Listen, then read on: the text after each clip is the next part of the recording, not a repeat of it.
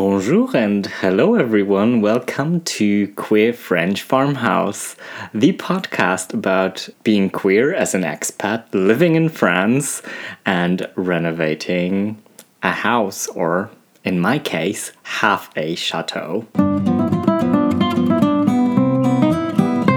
So, summer has arrived in Charente. It's just so warm outside.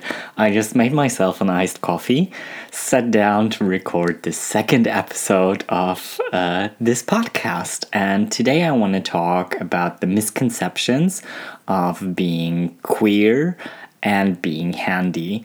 I think the biggest problem that I encounter, or I'm not even sure if I should call it a problem, but the biggest misconception I usually encounter is that people think that queer people are very creative, kind of open-minded people.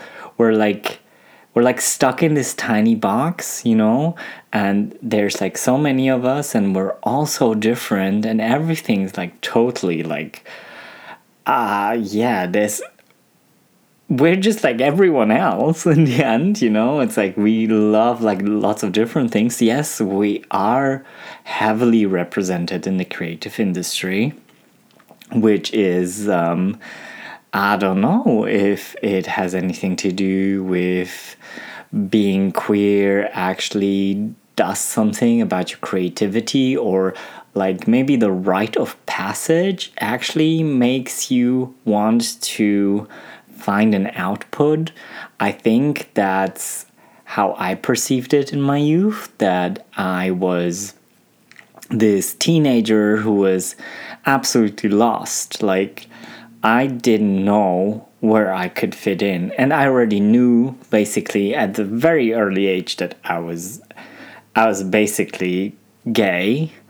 And I was different than the other kids, and kids were making fun of me all the time, and I had a horrible time at school, and so I kind of was looking for an output to put, like, sometimes all this rage and this anger as well against myself usually, or against other people, into something that I could transform it into, you know, make it kind of visible.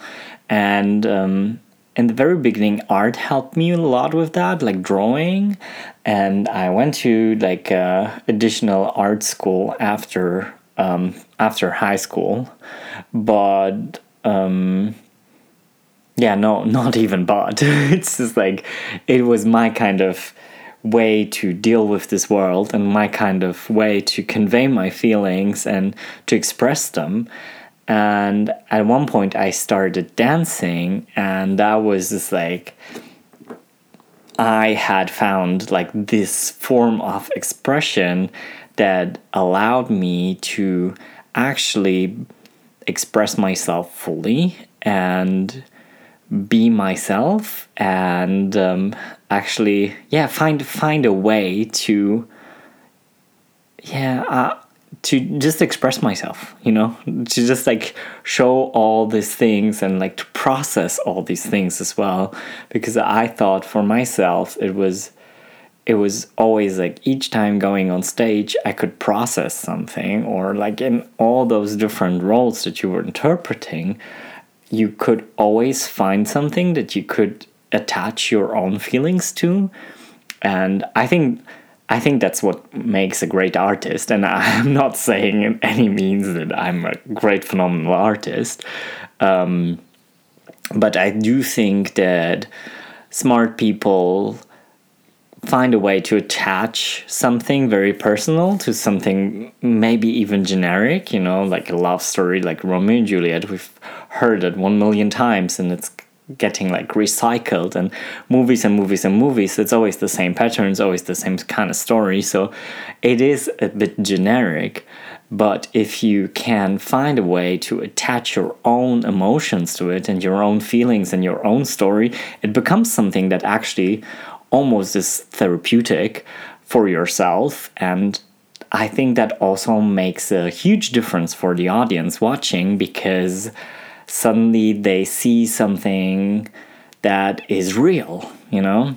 And that's why I think, like, coming full circle on the arts and creative industry and queer people being heavily represented in there, is that I think we all kind of find an output for us, and usually like arts, and are very accessible.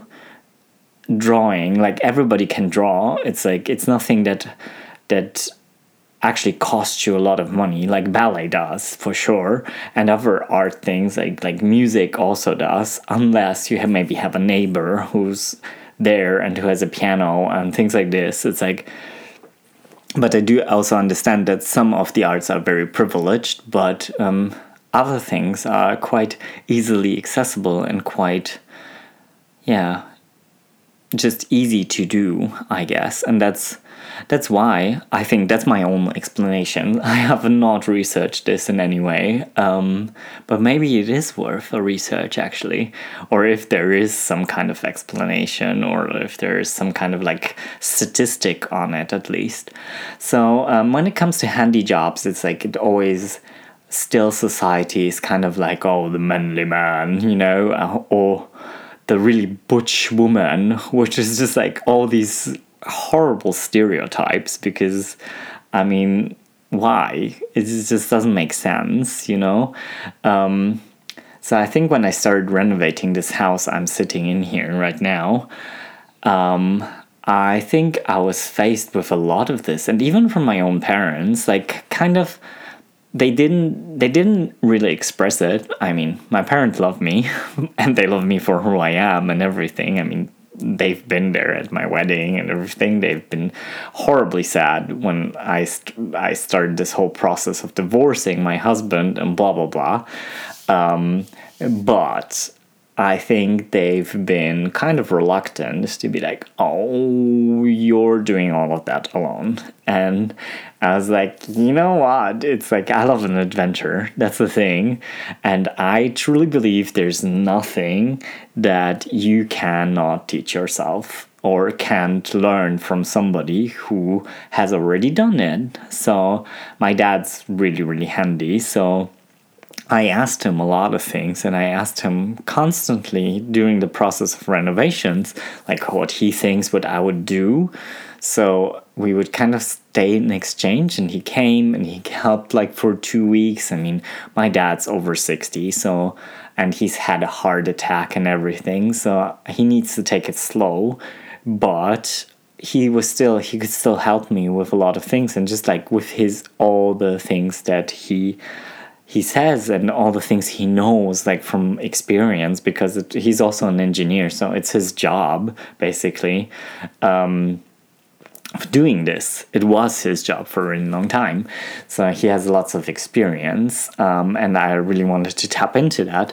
And I think it's still kind of this misconception that queer people can't be handy, or like that, especially like there's this picture of a feminine gay guys, and I'm saying like feminine gay guys, you go, like absolutely, like don't get me wrong with this, but there's this societal image of being, you know, like, oh, I'll break a nail, or I'll do that, or, you know, it's like, I think we can have both. We can have all of it if we are fine with it. Okay, so I'm gonna take a quick sip of my iced coffee, and I have a cake in the oven that I need to get out of the oven very soon, so we'll take a tiny little break here, and then I'll be right back with you. While you're waiting, did you already know that I also have a YouTube channel called Le Demi-Château? You can find it on YouTube if you enter Le Demi-Château. This is LE DEMICHATEAU. I hope I spelled that right. You can find me also on Instagram with the same account, and you can follow my journey renovating this 13th century chateau that I live in here in southwest France. I'm back. Sorry, that was probably really loud. Oh god. I just had to take this cake out of the oven because I'm having people over tonight, and so we'll be having some cake for dessert. Where was I? Yeah, handy people, being handy and being queer. So I think there was this reluctancy from my parents being like, oh, okay, let's see what's gonna happen there. And I think some other people were reluctant as well. I mean, they wouldn't have said it, obviously, but at the same time, they were like, okay, let's see what this dude is up now. And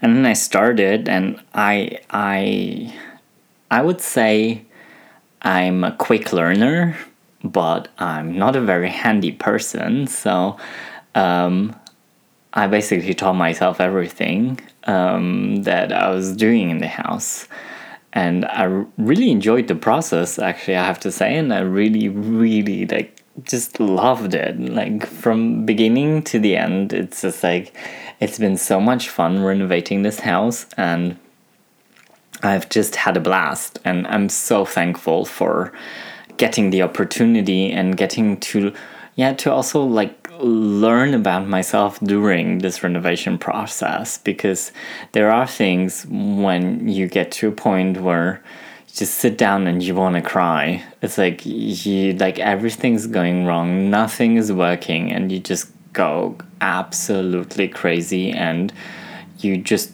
don't know where the mistake is, and you're looking for it, and you're getting more and more frustrated, and then eventually you find it out, or sometimes you don't. And that's when it gets mysterious, and that's when you need help from others, and it's okay to ask for help from others.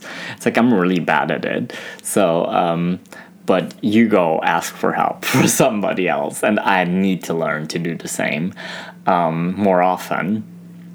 So, yeah, I think it's also like an underrepresentation in handy jobs of queer people, of very obviously queer people also. But then again, I'm like in this in between. It's like, do I need to see someone who's like very obviously queer and out and everything in a handy job? Like, you know, it's like then I also want like people to kind of apply a certain stereotype and then put it in just handy jobs. You know what I mean? It's like, so I think it's a combination. I think it's encouraging queer people to do anything they want, and queer young people to do anything they want, because I believe if you set your mind to it, you can do anything, and if you're passionate about it, you are going to rock it, because I think like passion is a really big factor in all of it. And I think maybe it's also because like people or queer people get discouraged. It's a very male dominated world, like all those handy jobs, you know, people who do like handy jobs, like even those small kind of janitor jobs, or people who flip houses, who renovate houses. Maybe it's also like the renovation kind of thing leans more towards the queer spectrum, because it's also very creative, and I do know a lot of amazing people who are queer, who are decorators, interior designers, but that's a whole different. But builders, it's like that's the thing. Where are the queer builders? You need to show yourselves, guys and girls and people. Just like, really, where are the queer builders? That's what I'm asking myself. You know, it's I think sometimes if role models lack, like people don't go into these jobs, or don't think that they're welcome there. Especially I think for queer people, you tend to be very cautious about where you go, what you do, especially if you don't fit in a certain norm, you know?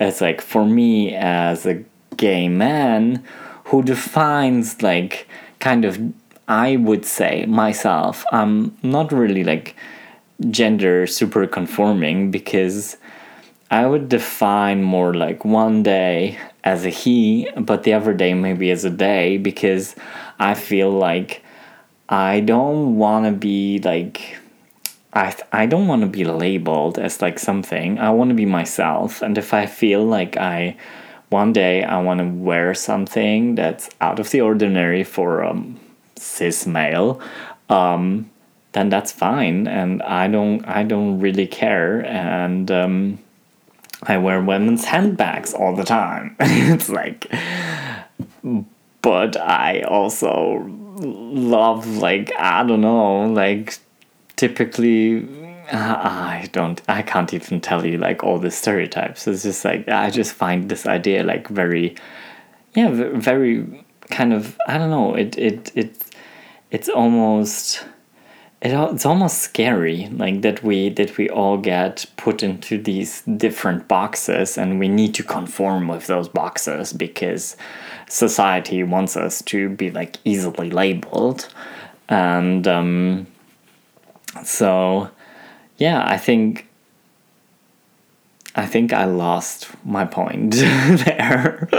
But What about you guys? It's like, what do you think on this topic? Did you ever think about this? Did you ever think about, like, the queer representation of people and handy jobs? Have you seen queer people, or, like, obviously queer people? And it's like, is there anything that you think that maybe queer people could experience? Another thing that I would think that queer people could experience, like, very, like, openly queer people who are maybe intersexual, transsexual, people who also, like, you know, there's, like, so many people who define as something in between as well.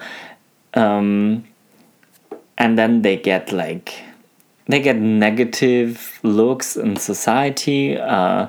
Trans person who just doesn't want to, like, completely transform their body, which is absolutely valid, and it's your body and it's your choice, and I think it's really important to feel good with where you are. But then again, like, someone who has long hair and wears women's clothes but is kind of, like, of what society would say a male body, would they have a hard time going around and actually, like, doing handy jobs, or, like, working at a construction site, or being a builder, or being a contractor? What would this create problems for them for their everyday life? Would they be discriminated against? That's the thing. I think that's the question we all need to ask ourselves. Like, would we actually discriminate against these people and be like, if we saw, let's say, an internet presence, like a website of this person advertising their services as a builder, would you actually, like, engage with those people, and would you actually, like, call them up and ask them for a quote? Or would the stereotypes in your head kick in and be like, oh, but this person, because the way they look, won't be able to do the job, or won't be able to do the job as much as this dude who is, like, all masculine, wears a helmet, wears a tank top, and, like, working boots, and looks, like, super masculine, and it's, like, a bit buff, maybe a bit more hairy, you know? It's like, and we all think in these stereotypes because they're so deeply engraved in society, and I think it's really, really important to unravel all of these stereotypes and start thinking also, and start reflecting what your thinking patterns are when you see people outside and when you interact with other people, because everyone has a story and everyone wants to be, in the end, loved and respected and be left alone sometimes, you know? Just respect that you we all need our personal spaces, and we all need our space to evolve as human beings. And I think it's really important to remind ourselves that we want to encounter other people with compassion and with kindness, and we want other people to do the same for us, you know? It's like, you don't want to go somewhere and feel really weird. You don't want to go, like, I don't know, let's just say you don't want to go to a restaurant and you get into the restaurant and everybody stares at you because you're wearing what you're wearing. If you turn the whole thing around, and if, like, being straight would be the problem, then, yeah, I think all these situations, I think, would be kind of weird, you know? If you'd go to a restaurant, let's take the restaurant example again, and being straight would be, like, not the norm of this society, then you would enter that restaurant as a cis male with a cis woman, and everybody would stare at you. Or, yeah, and it would be a really awkward situation for you because people would be maybe talking, and it's gotten a lot better. I'm not saying that it's, like, this horrible anymore, but there is still lots and lots of work that we need to do. And that's why also I think this podcast is so important. And I'm also not saying, like, oh, I'm doing a great job, you know? It's I'm doing it because I want to show all these little things, all these things that we're thinking about or society thinks about, and try to kind of unravel it and see, like, okay, what is my picture, and how do I perceive the outside world, and how can I change it to make it better, you know, basically that. So yeah, I've been talking about this with you, and maybe you want to share some of your opinions, and maybe we can also talk on my Instagram or wherever suits for you. And yeah, I would love for you to subscribe if you like my podcast. It's coming out every week, and the only thing that's left to say, thank you very much for listening. I hope you're well, and have a beautiful day, night, wherever you are. And, well, à bientôt et bisous.